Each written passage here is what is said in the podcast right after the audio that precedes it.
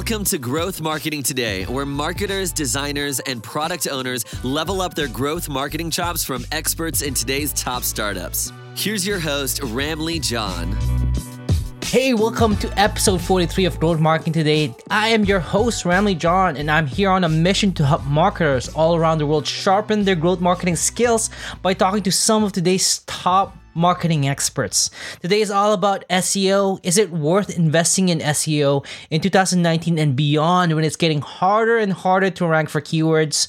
The short answer is yes. According to Kevin Indig, he is the VP of SEO at G2. And if I had to call somebody an expert, it would be Kevin because he has worked for companies like eBay, Pinterest, Atlassian, and G2 to acquire more than 100 million users using SEO. In this episode, we talk about something that Kevin dubs as microsite 2.0 strategy that doubled the organic traffic from 2 million to 4 million at Atlassian. And if you know anything about SEO, that's actually quite hard.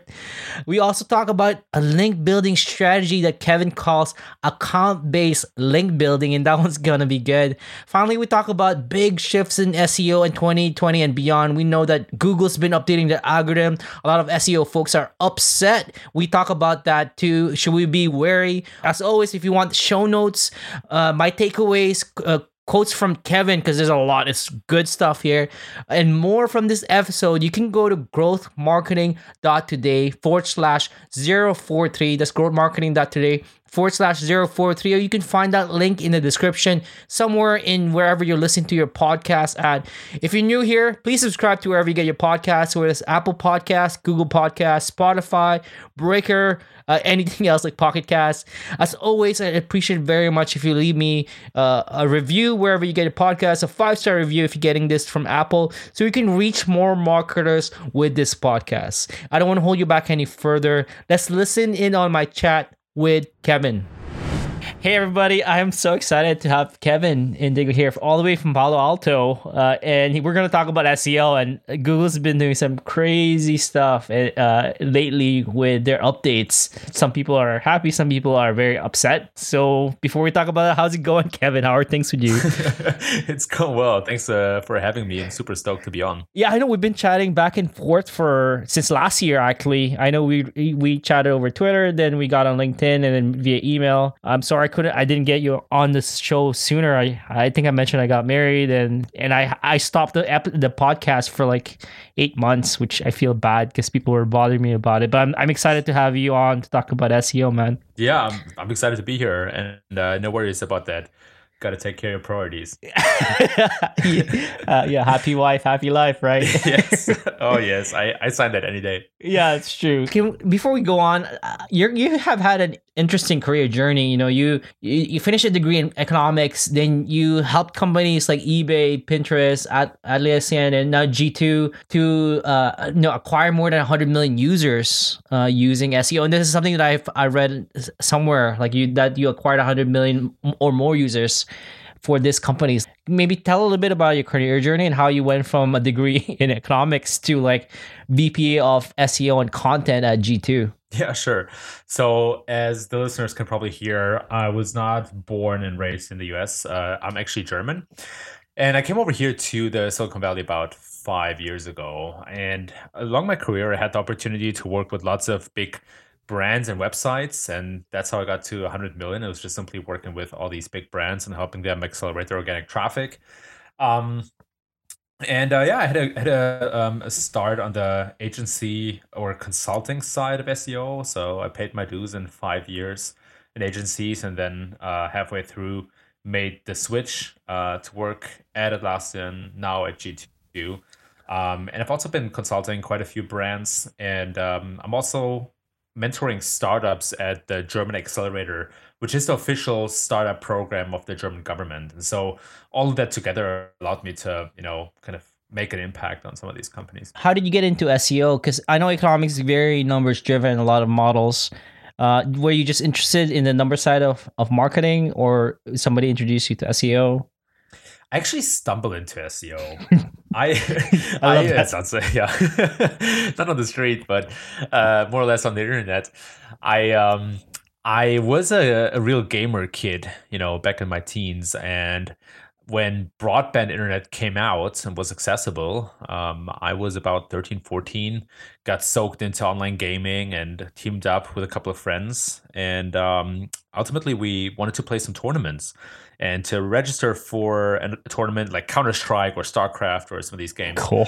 you have to have a website. Um, and so I was the guy to figure out how to make a website. I taught myself crappy HTML and CSS and Photoshop and made really, really bad websites. We're talking about iframes and tables and all that junk. But um, eventually, I got curious curious about how people got to the website, and that got me on the track for that there's actually something out there that is a search engine and what organic traffic is. And so back then, it was still possible to kind of teach yourself because SEO was super basic. We're talking about 10 years ago.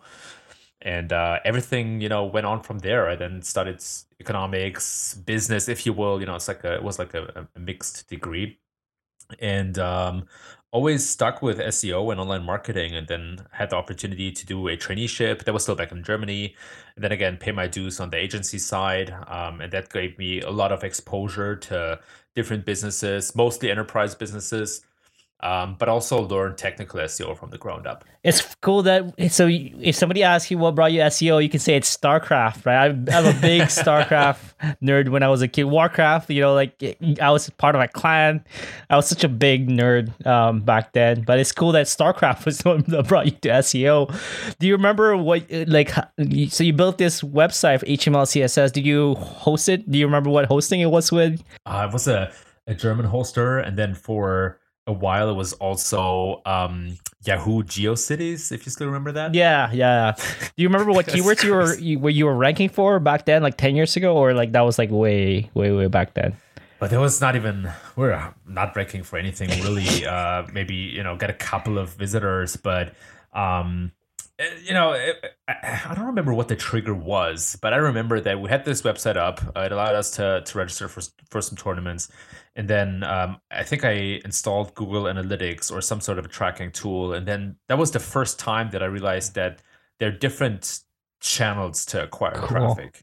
Now I know you built your career around SEO, and uh, this is something that I hear from some folks uh, here, and like some marketers, that SEO is is dead. It is much harder to, in 2019 than 10 years ago to try to get users to my website from SEO what what do you tell those folks? Like, why why should companies invest time and money nowadays in in SEO? Generally, I agree that it's harder. I think it's way harder.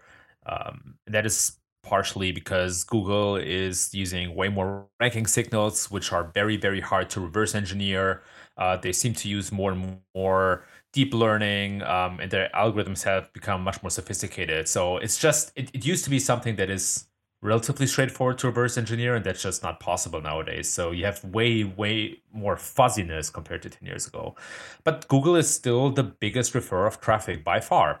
There is a really cool dashboard that I reference regularly in my content from Parse.ly about the traffic referrers, and I feel like they have a really good grasp on what platforms and sites send the most traffic and google is still sending double as much traffic to websites than facebook for example. And um, you know that traffic comes pretty cheaply.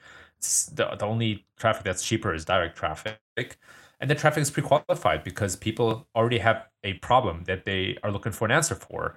So it is way harder but it is still one of the best opportunities to grow a business i would say. You made a good point there. Like Google still delivers a lot of traffic using their search engine. Uh, and so a big part of that is creating great content. And that's uh, such a big piece of, of ranking uh, and get, getting some visibility through search engine. I read one of your blog posts. It's so great. I'm going to link it in the show, uh, show notes here. Uh, you, wrote, you wrote about a better approach to keyword research for content marketing. Now, for my listeners who hasn't read it, first of all, they should read it. I'm gonna link that post in the show notes, like I said.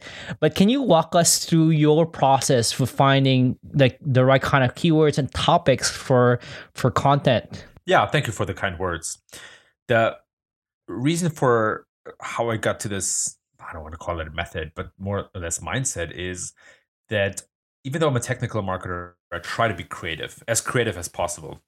And I realized that especially when it comes to keyword research, we're all following the same process. And that means most of the time we get to the same results. And so I was thinking about how can we approach this whole content creation topic differently. And that's what got me to this idea of a problem driven approach to keyword research. And it's it's a it's straight it's relatively simple. You start by collecting questions.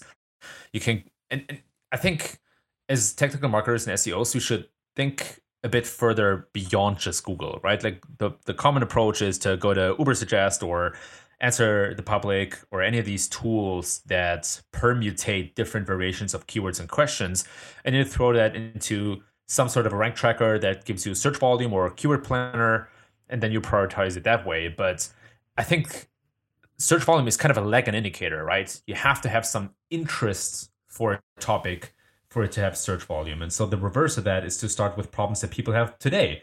And so we can look at stuff like we can look at platforms like Twitter or or Facebook or Quora or Reddit or whatever to gauge certain topics that people have an interest for and they usually voice it through questions right? So you go to like social networks and other platforms you collect questions you then define the problem out of these questions right? The questions are not the problem. They might be a a problem right? But they're not the the deeper problem so something that I have realized not so long ago is that there are actually two different types of user intents. There's the immediate intent and there's the greater intent. And people use search queries or searches to voice their immediate intent, but that does not, you have to kind of take that to the next level or abstract it a level higher to understand the greater intent, to understand what people are actually trying to solve, right?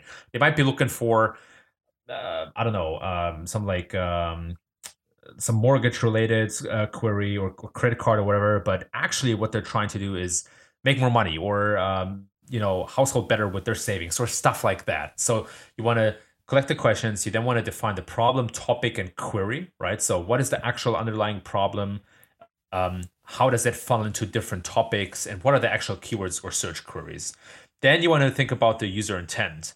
User intent is important because it, it, it is it has really become the strongest ranking signal. Hmm. If you don't match the user intent that Google has identified for a search, your site will not rank. It doesn't matter how good your content is or how good your backlinks are.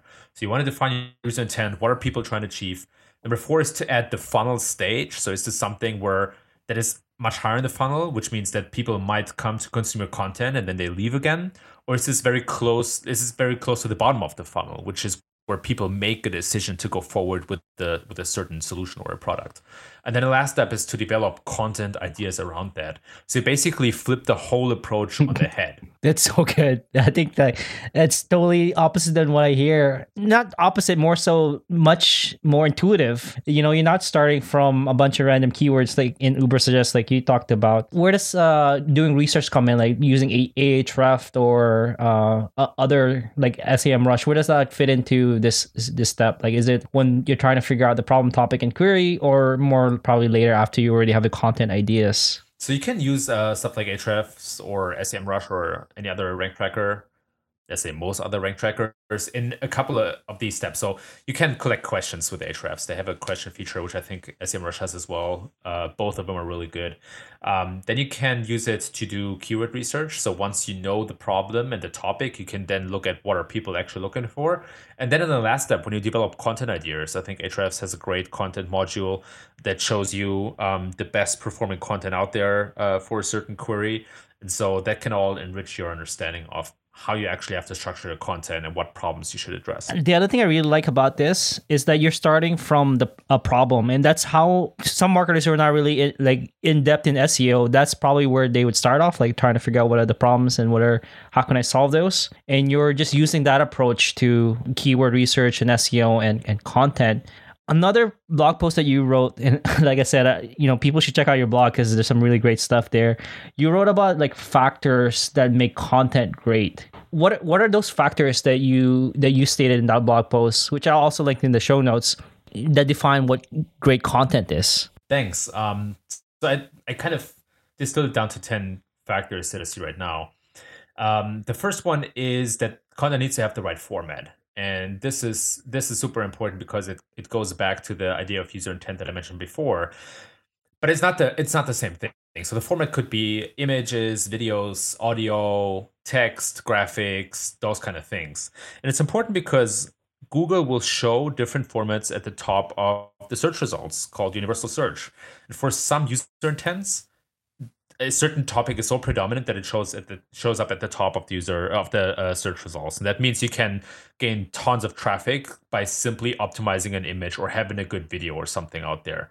Uh, and it's a great way to bypass search results, right? Like if you have a an incumbent or a search result that, that is at the top and reigns there since forever, you could just you know um, create a different format and and just bypass them. But then um, high quality visuals themselves are also really important. I feel like because they're so well, they're so universal for other formats. And what I mean is a a a piece of text, an article, is really increased in terms of quality when you have a, a really good visual. But you can also use that in videos. Um, you can you know use the visual itself, so it makes sense to invest in in, in uh, good graphics. Um, a good or the top content or great content also synthesizes the top 10 results. And this is something I'm really bullish about so if you want to be the best ranking result you have to be then you have to be better than all the other results that right. are out there right it's pretty straightforward but uh, this is something that i think too many seos are not doing is to actually look at what is ranking well and try to understand why it's ranking well from a content perspective. Then you also want to build content on empathy and user understanding. So just thinking about what is a user, a user really trying to, to accomplish here you know? You want to step out of your tools for a second and and really try to put yourself in the shoes of the visitor and think about how can you make that experience as good as possible. Part of that experience is also a good format or layout. So you just want to make it as easy as possible to consume the content. And it's not just you know having lots of paragraphs and headlines but it's also navigation throughout the article and uh, you know reference like maybe have a, a top and a bottom navigation referencing other articles and all that kind of stuff. Uh, then, of course, you want to be an expert, and this is something that Google seems to have put a lot more emphasis upon in the in the last couple of um, months and years. Uh, so there was a, a, couple years ago that we had this thing called authorship. Uh, then it went away, but now Google references um, EAT, expertise, uh, authoritativeness, and trustworthiness a lot in their rater guidelines.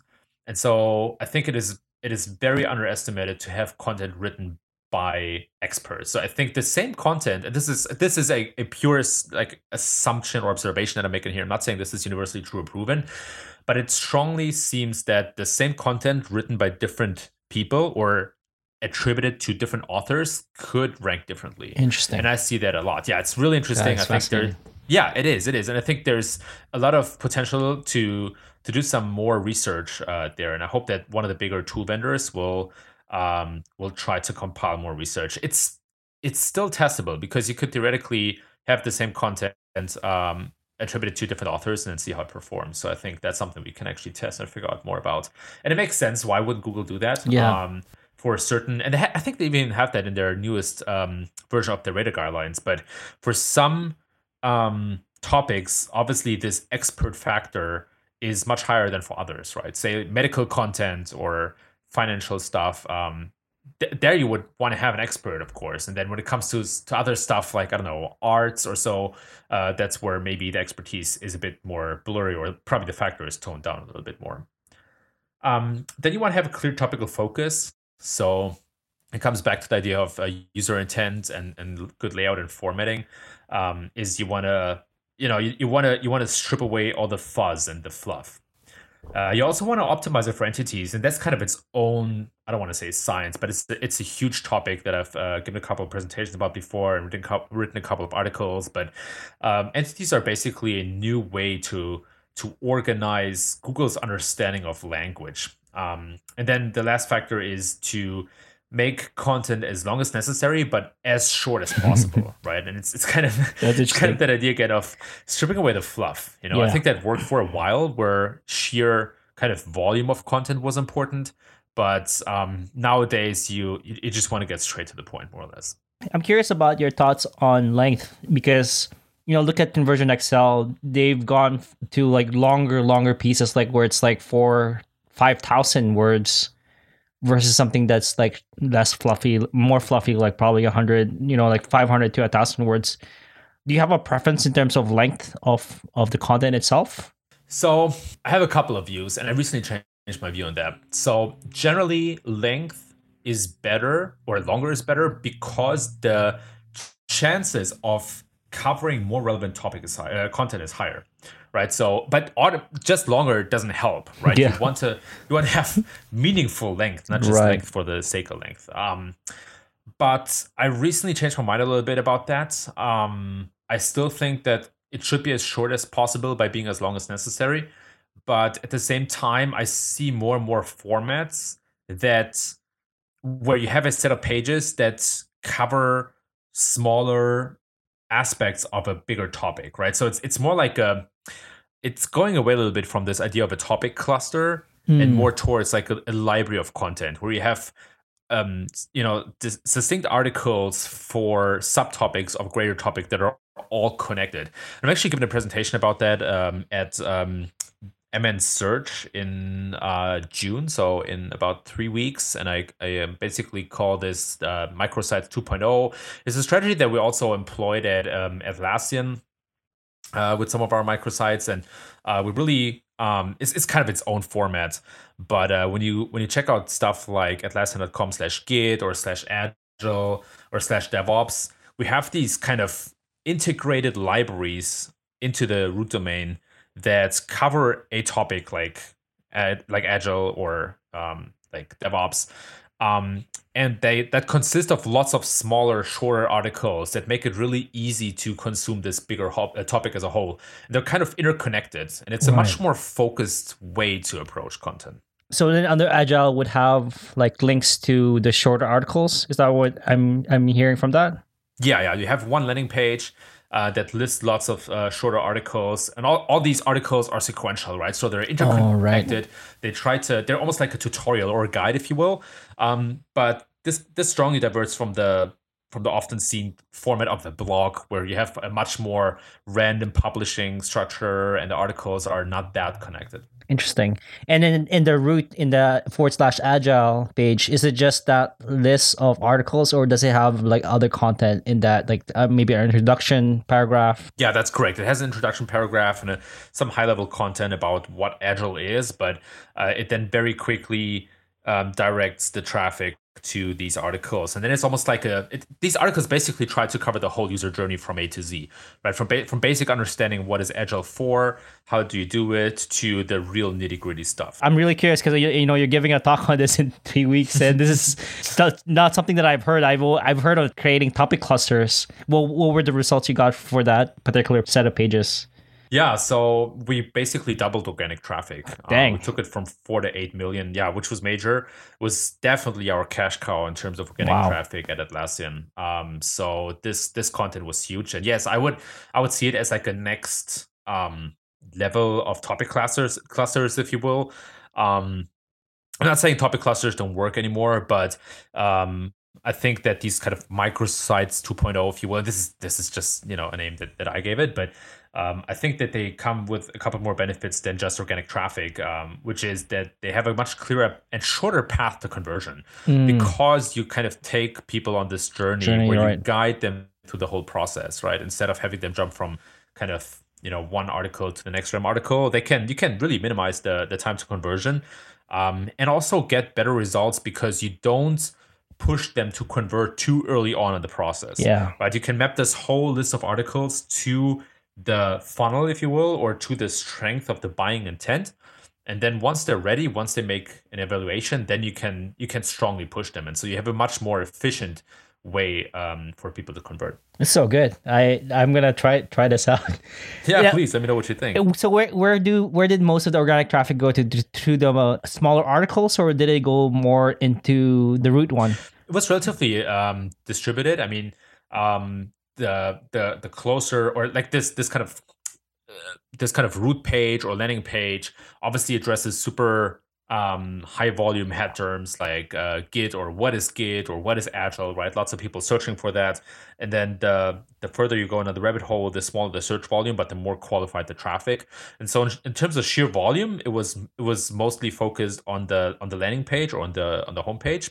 Um, but the more qualified traffic then came to these blog posts. Right. But the cool thing is that you know people have the they have the option to go back and forth, right? So say they they come to a certain Git command, right, which is pretty deep in the weeds. They want to understand a Git command and how to use it, but then it can go back and understand, hey, what is kind of um, what are all the options to use Git for in the first place, um, and how does it fit into a greater strategy um, of you know uh, repositories and all that kind of stuff, right? So um, it makes it it makes it much easier for an audience to understand a topic. I'm sorry, I'm really jumping on this, but how, Yeah, please, how long are those? How long were those shorter articles? Like, were they, uh, you know, 500,000 words? Like, you know, like how, what was strategy around uh, the length there? There was no real strategy for length. It was much more a a um, kind of prioritization of what gets people the answer the quickest and what helps them to understand the Right. context. So some of these articles are maybe 300 words long, right? Where you can certain queries you could just answer straight to the point, and you don't need to talk, you know, like walk around it for for, for all too long. and then uh, some of these need way more explanation. They're maybe 1500, 2000, or even longer, um, more words. And how long? How long did it take you guys to double the traffic? Like, was it, it took a while? You know, a few months, or like it, Google really loved this type of structure, and all of a sudden you you got you doubled traffic, organic traffic within a month or so. No, uh, no, that, that would have been crazy. That that would've been cool. No, Right. man, Yeah. Jesus, uh, that would have been insane. Uh, it, it- this, uh, so we went from four to eight million in about two years.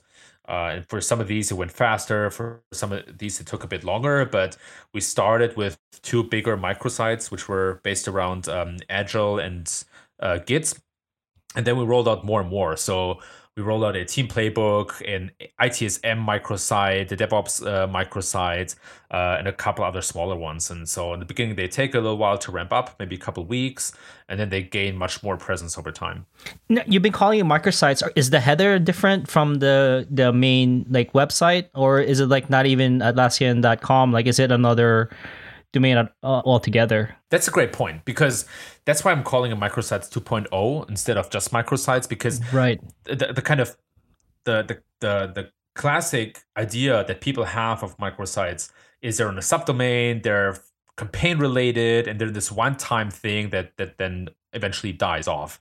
And the microsite 2.0 idea is much more to have them in a subdirectory. They do have a different layout than the rest of the root Right. domain, but they, you know, and they're kind of somewhat isolated, I would say.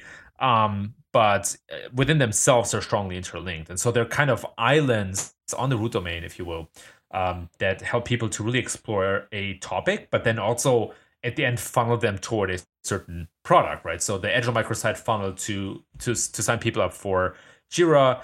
The Git microsite um, had people sign up for Bitbucket, and so we created these different microsites that were all geared toward a product. This is great. I'm gonna go find this and I'm gonna link it in the show notes, just because it's uh, something that I haven't heard of before, and the results speak for themselves, right? Yeah, totally. Did you have any distribution strategy when you guys were putting this together, or like any amazing content? Like, do you have specific, you know, once it's posted up, do you just let Google pick it up, or do you like have like, hey, let's send it out here in this specific other channels? Well, so there are a couple of channels that that I personally like a lot. Um, social media, obviously, and then email. So at Atlassian, we had a major uh, email list of a couple million people, and uh, even if just 0.1 percent of that email list finds the article very interesting, right? That's that's already a ton of traffic. So um, I think building an email list really pays off, but also building relationships with certain people in this space. Um, and you can you know we do this at g2 right now. So we we have a contributor network which means that we put out articles and we we give people like like the HARO service help a reporter out. We have the same thing for g2 right? So we give people the opportunity to um, comment on some of our articles. And that of course also increases the the the reach because the people who are featured on the article will obviously share that article as well and often link to the article um, but we also want to reach out to relevant outlets and blogs and do just classic outreach, but very targeted and relevant.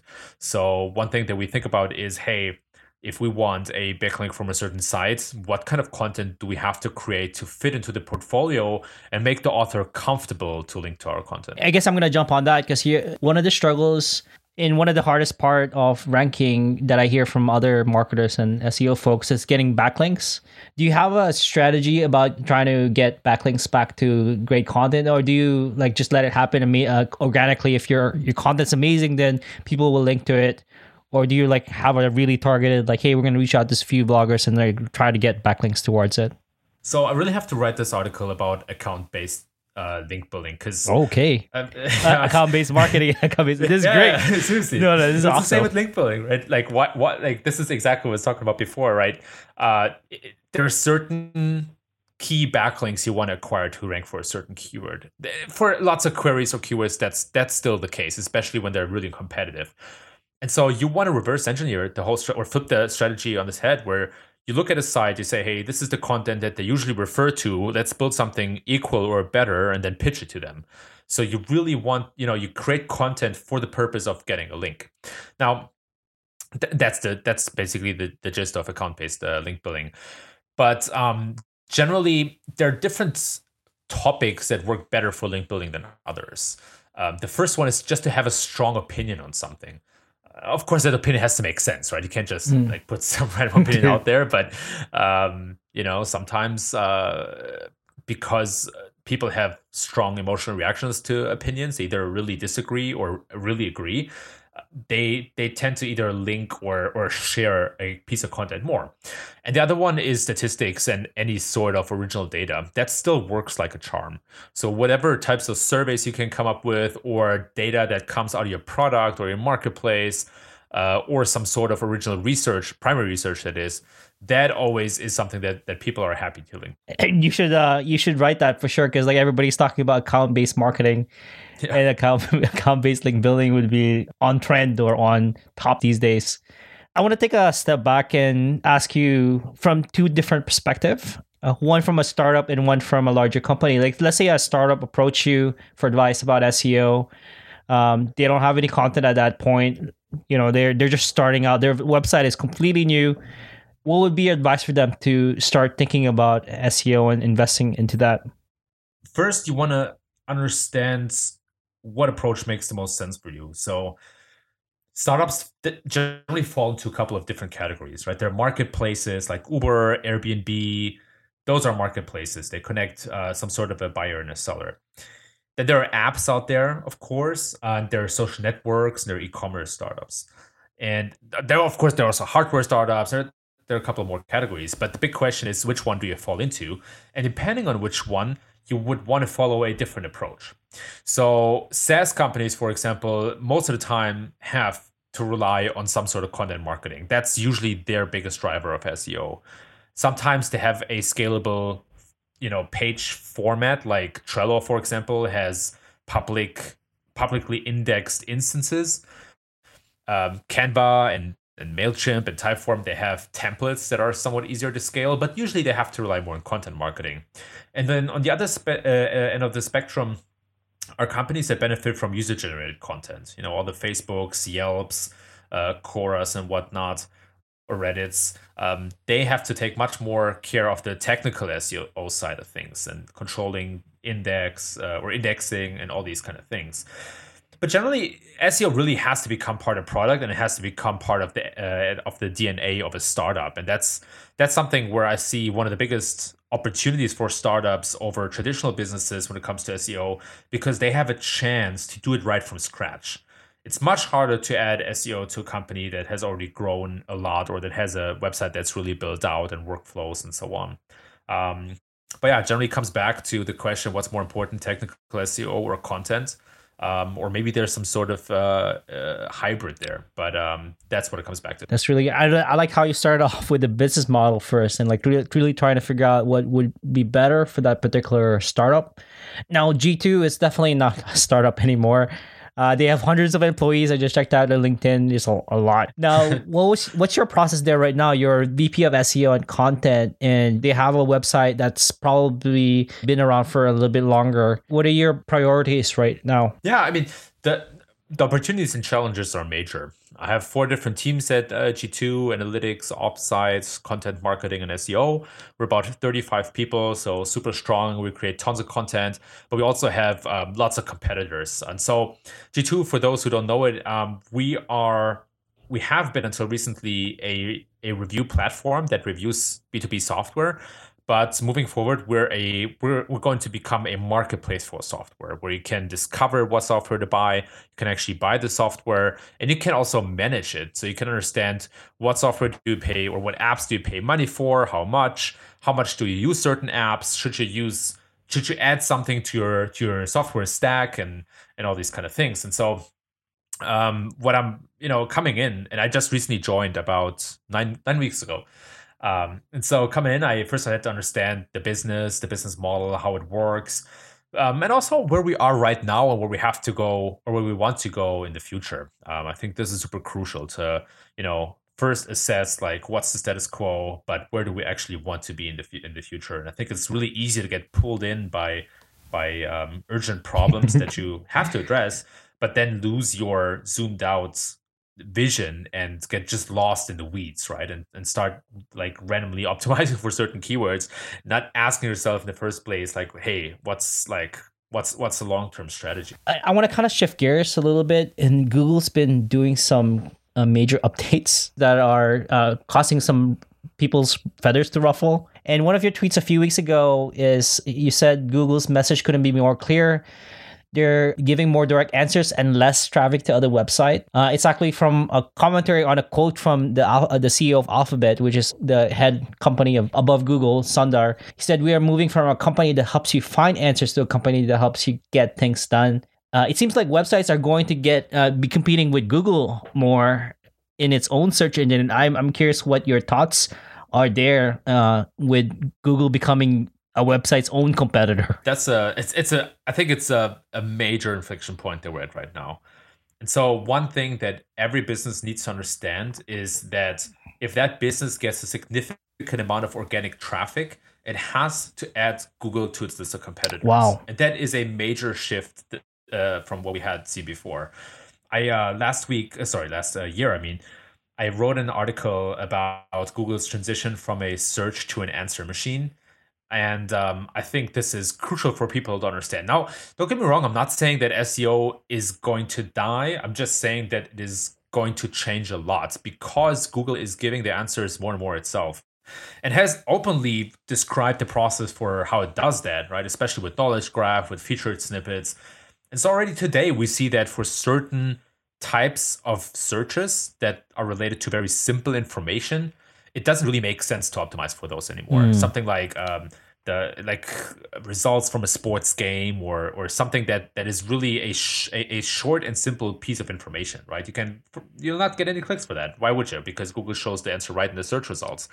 But they're driving that further and further, and um, they outlined uh, plans for um, modifying knowledge graph even further to um, to adjust it or to to basically um, facilitate certain user journeys to it, which is crazy, yeah. right? So, uh, and again, I, I, wrote about that um, in detail um, in this in this article, but um, they're basically trying. They're they're not this source of traffic anymore that passes all the traffic on to to other sites and tries to show the best results they're now showing trying to show the best answers themselves and that means that you know we have to employ a couple of, of counter tactics as, as webmasters there um, and some of these are to um, basically first of all understand which keywords still make sense to optimize for right um, but then you also want to understand you basically want to think about how can you how can you make more out of the traffic that you get from organic search? And this is what I call maximize every click. And the the strategy of these microsites 2.0 that we talked about before plays exactly into that, right? Instead of just getting a, a user on your site, you want to get that user on your site mm. and keep her or him right. there by guiding them through the process, right? To not give them a reason to click back to the search results, but actually stay on your site. Uh, when I read your tweet, um, I was publishing one of my podcasts, and I'm curious what you think about this. I googled my podcast because I was trying to get links, so I wrote marketing today and then iTunes, and the first thing that popped up was in iTunes. It was actually Google Podcasts. And then I did this, so I was like, "Wow, that's interesting." I wonder if it does this for other things. So I put growth marketing today, and then Spotify and then Growth Marketing Today and Overcast, which is other podcast apps, and it, showed the it showed the right it showed Spotify, showed Overcast. I'm I'm curious what your thought is there. Like it seems like iTunes, uh, Google sees iTunes as a competitor, and they're trying to bypass that by showing Google Podcasts and also my top my my latest my three latest episodes on uh on top of organic results. Yeah, absolutely. It's going to be a very interesting battle between Spotify, Apple, and Google. but Google definitely wants a piece of the cake here. And it's interesting to see how they how they improve their understanding of rich media. So traditionally, of course, uh, was information retrieval related to text. And then a couple years ago, we saw that Google is also able to understand what is inside of images, especially when you have you know text on images. Google was able to, to understand that text in the images, and now they're understanding to uh, they're beginning to understand audio, and we see that already today when we Google for answers that are or Google for questions that are answered by video. So you'll sometimes see that Google shows a video from YouTube on top of the search results, and the marker is set to a specific second in the video to where the answer is. And that shows us that Google actually understands very well what is being said in the video, probably from extracting that information from the um, uh, from the uh, captures. Um, and uh, so that's that's going to be major right that's to that's kind of google's next step to growth because they will then be able to translate any audio wow. or video content into text and display it in the search results again and then last year we had a bigger article series. Sorry I forgot the name of the brand that published this. Uh, my bad but um, uh, i can i can uh, send you the link so you can add it to the show notes. Uh, but basically a google engineer or product manager explained exactly how google wants to make audio content, and especially podcasts, accessible. And um, we'll probably see, you know, very very specific audio snippets rank in the search results for a certain um, for a certain uh, uh, query or keyword. And that, of course, means that as marketers, we need to think about how can we be present on audio and video channels and how can we translate our content into these other formats is that something that you're focusing on at g2 right now like are you thinking about video and audio um, Yes, yes. Absolutely. Any particular focus? Like, are you starting a podcast? Are you shooting more YouTube videos? yeah, for sure. We're definitely going to be present on both of these channels uh, with with different formats. Um, there are different ways to get started there. I think one interesting way is to think about how what what topics and keywords are you already doing well for in uh, in in textual formats, and uh, what's keywords is Google already showing videos um, right. and, and some audio content for. So we're definitely going to focus on that. Uh, as I said, we have a, a really strong and big content marketing team. Um, but it, it's it's all interconnected, right? Like how do you um, how do you position yourself as an expert? Because we already mentioned that Google puts a, a strong emphasis on uh, on expert or content by certain expert experts. But then because we want to to be a media publication as well, we have this uh, Learn Hub on learn.g2.com, and we're going to build this into a media publication. That means we'll have to be present on all of these channels. You know, some folks have suggested to me that you can take your best blog post, turn it into audio, record it, and then host uh, put it up somewhere like SoundCloud, and then maybe you can you know record it as a YouTube video. Would you suggest that, or would you go into like, hey, what's what keywords are Google actually prioritizing for video? What keywords are uh, Google prioritizing for audio? And then translate based on that. Like, you know, what are your thoughts on like, hey, let's just take our best content, translate it for all media versus, you know, that's not that, that's not a good idea. Let's just focus on which one Google is uh, prioritizing video and audio for. I think kind of a, a middle ground there makes the most sense. So when some of your textual content is is performing really well, it's usually because it, it gives a good answer to users. It's not just because you tick off all the, the keywords and, and have the right entities, all that kind of stuff. Um, but at the same time, if Google I mean, it, it still makes sense to translate your content, but you get more out of it uh, when you translate your content into video and Google's already showing video snippets in the search results, right? That's, a, again, a, great way to bypass uh, some of these uh, hard to crack uh, organic results. Uh, but I think that's only the right tactic to get started in the space because the the uh, the basically YouTube functions. It's basically a hybrid between a social network and a search engine, and so it has different rules. Um, and you want to you want to we want to really embrace that. And i think if you only translate your textual content into video it's a good starting point but it's not enough long term you really want to drive it, your own strategy on both of these formats podcasts as well right? So i think interviews for example are much much more feasible on podcast than on, on textual content. You can still do them but people will probably want to consume that in audio in right. audio. yeah that's true. That's a good point I, I'm gonna shift gears one one last time, and you know, Google's been uh, doing some updates this week and even last week with their mobile, where you know their ads are looking more and more organic, and you know they're they started showing favicons with with websites. What are you, what are your thoughts on this? Should should companies start caring about their favicons and optimizing for that? Like, what are your thoughts with this latest update with with this uh, with this version of uh, uh, the algorithm? So I think it is rightfully outraging. I think it is it is definitely a, a, certain line that the Google is crossing here. But again, they, they don't care, and and you know, maybe you could ask yourself why would they?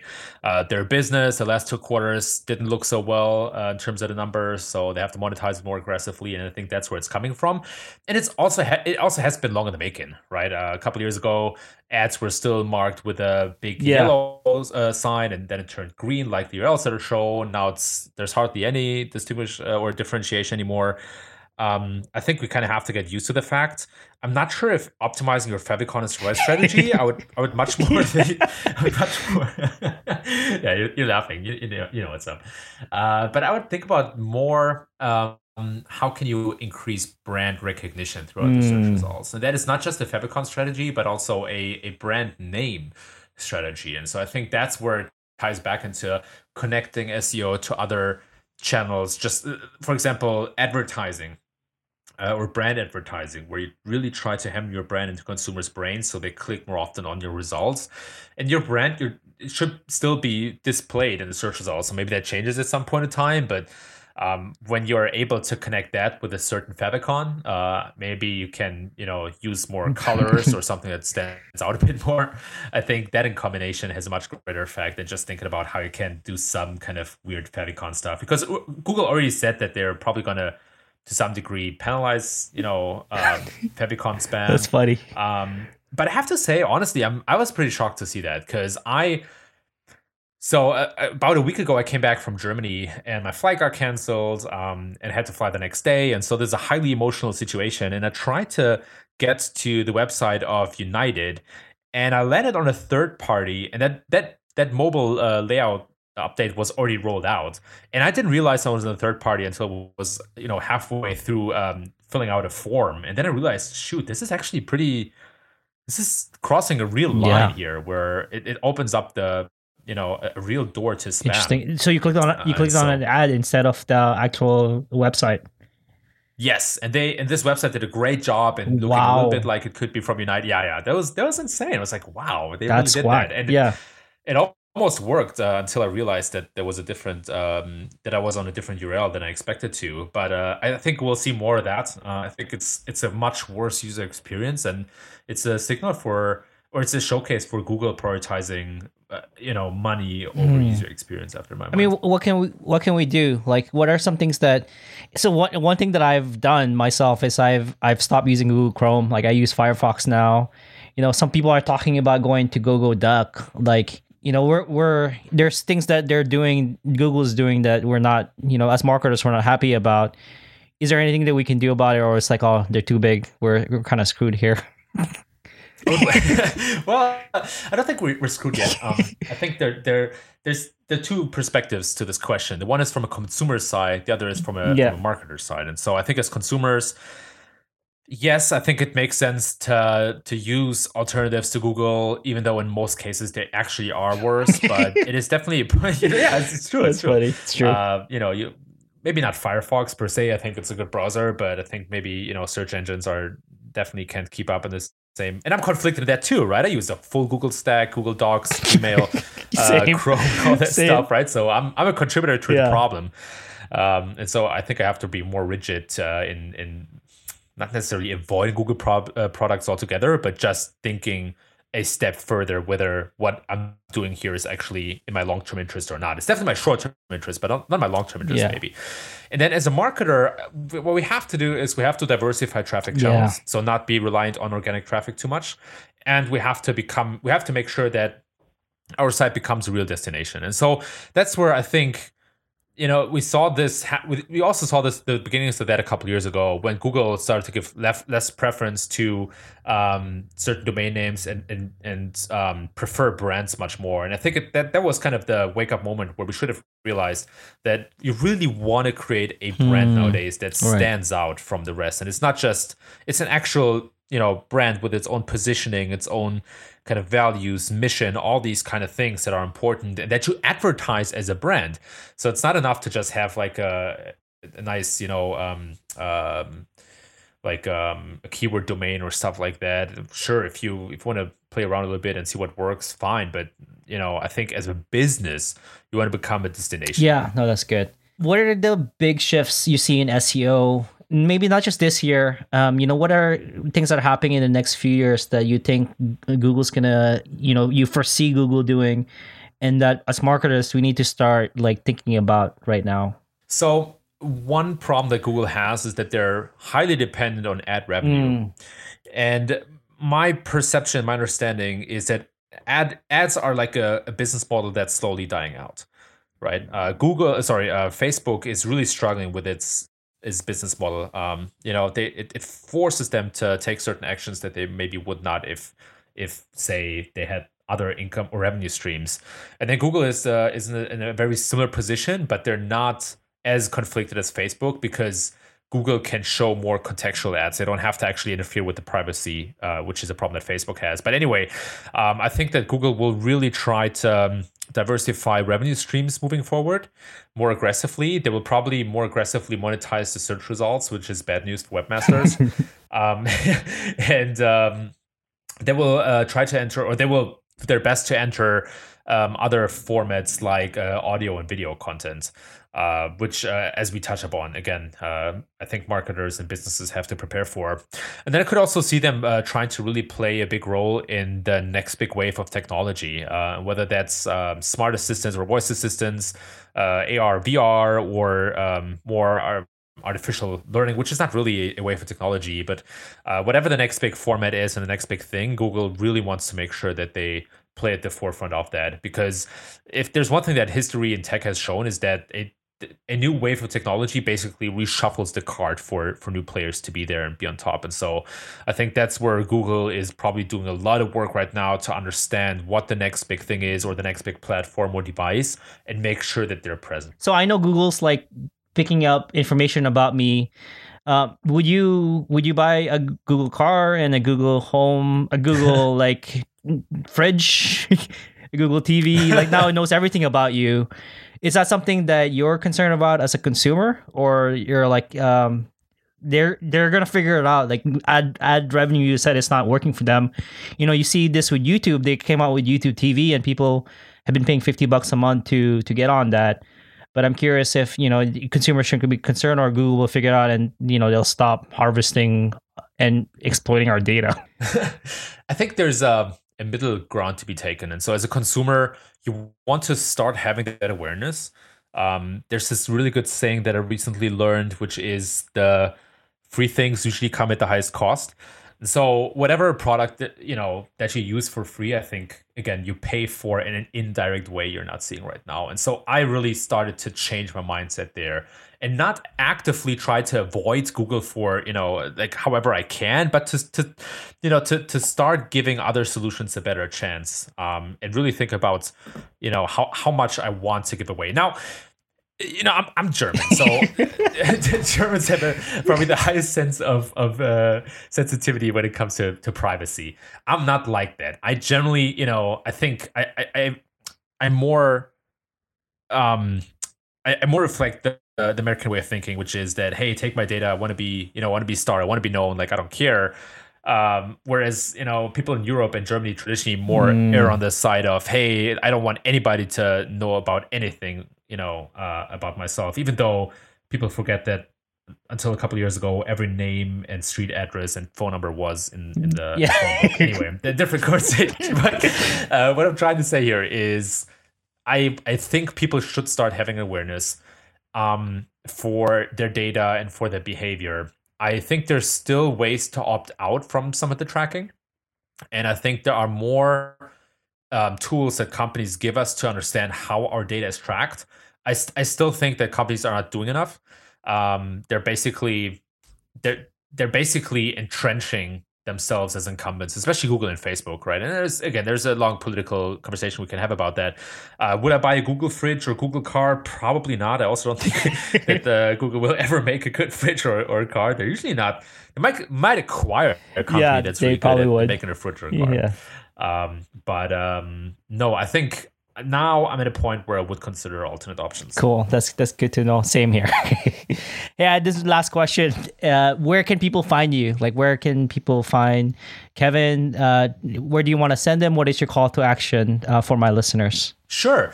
So uh, check out my blog, kevin-indig.com. And my last name is spelled like um I like indigo without Nice. the O. Um, I also write a weekly newsletter called TechBound, um, which is a mix of curated articles and basically some tactical and thought leader stuff that I put out there.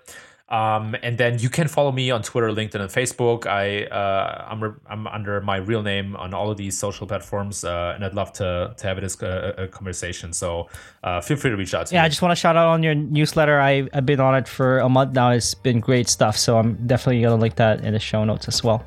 Thank you. But thanks so much for your time, man. I appreciate it. Have a good one. Hey, it was a total pleasure, man. I had a really good time and, and fun conversation. So thank you so much. Hey, thanks for listening in this far. That episode was so good. Uh, And as always, I like to share my three key takeaways from this episode. Number one, focus on the problems of your customer.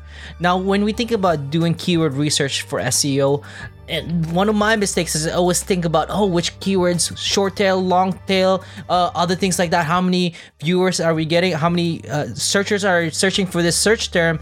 But kevin said that you have to think beyond google now, search volume is a lagging indicator. It's so easy to get caught up with all the stuff I just talked about. But Kevin's problem driven approach to keyword research starts with deeply understanding your customers' problems, pain points, and obstacle, and creating topics and content around that first. Second, to win with SEO, you need to build a strong brand. We're seeing what Google is doing. Finding keywords to exploit is great, but going forward, this is what Kevin said, we have to make sure that our site becomes a real destination, actually giving value to people instead of just trying to rank for keywords like what we saw with Microsoft Microsite 2.0, where they built this whole funnel journey with their content. Second, and I was alluding to it already, build a microsite 2.0. This is something that really got me excited. I'm not sure if you heard my voice. That means having a main landing page, several links to related articles that leads user down a user journey. Instead of just trying to get users on your site, you want to keep them, him or her, there by guiding them through this user journey and not get, giving them any reason to go back to the search results. But you stick around your website so good. Uh, if you want quotes, uh, I pulled out some key quotes from Kevin in this episode. You also want to read the takeaways I just mentioned and and more stuff from this episode. You can go to growthmarketing.today forward slash 043. It is also in the link in the description below. If you want, you can join my mailing list so that you can get more of this stuff uh, in your mailbox right away. If you're new here, please subscribe to wherever you get a podcast. As always, I'd appreciate it very much if you leave me a review in Apple. A five star review would be absolutely fine and dandy. You can so we can reach more marketers with this podcast. Anyways, as always, keep on growing.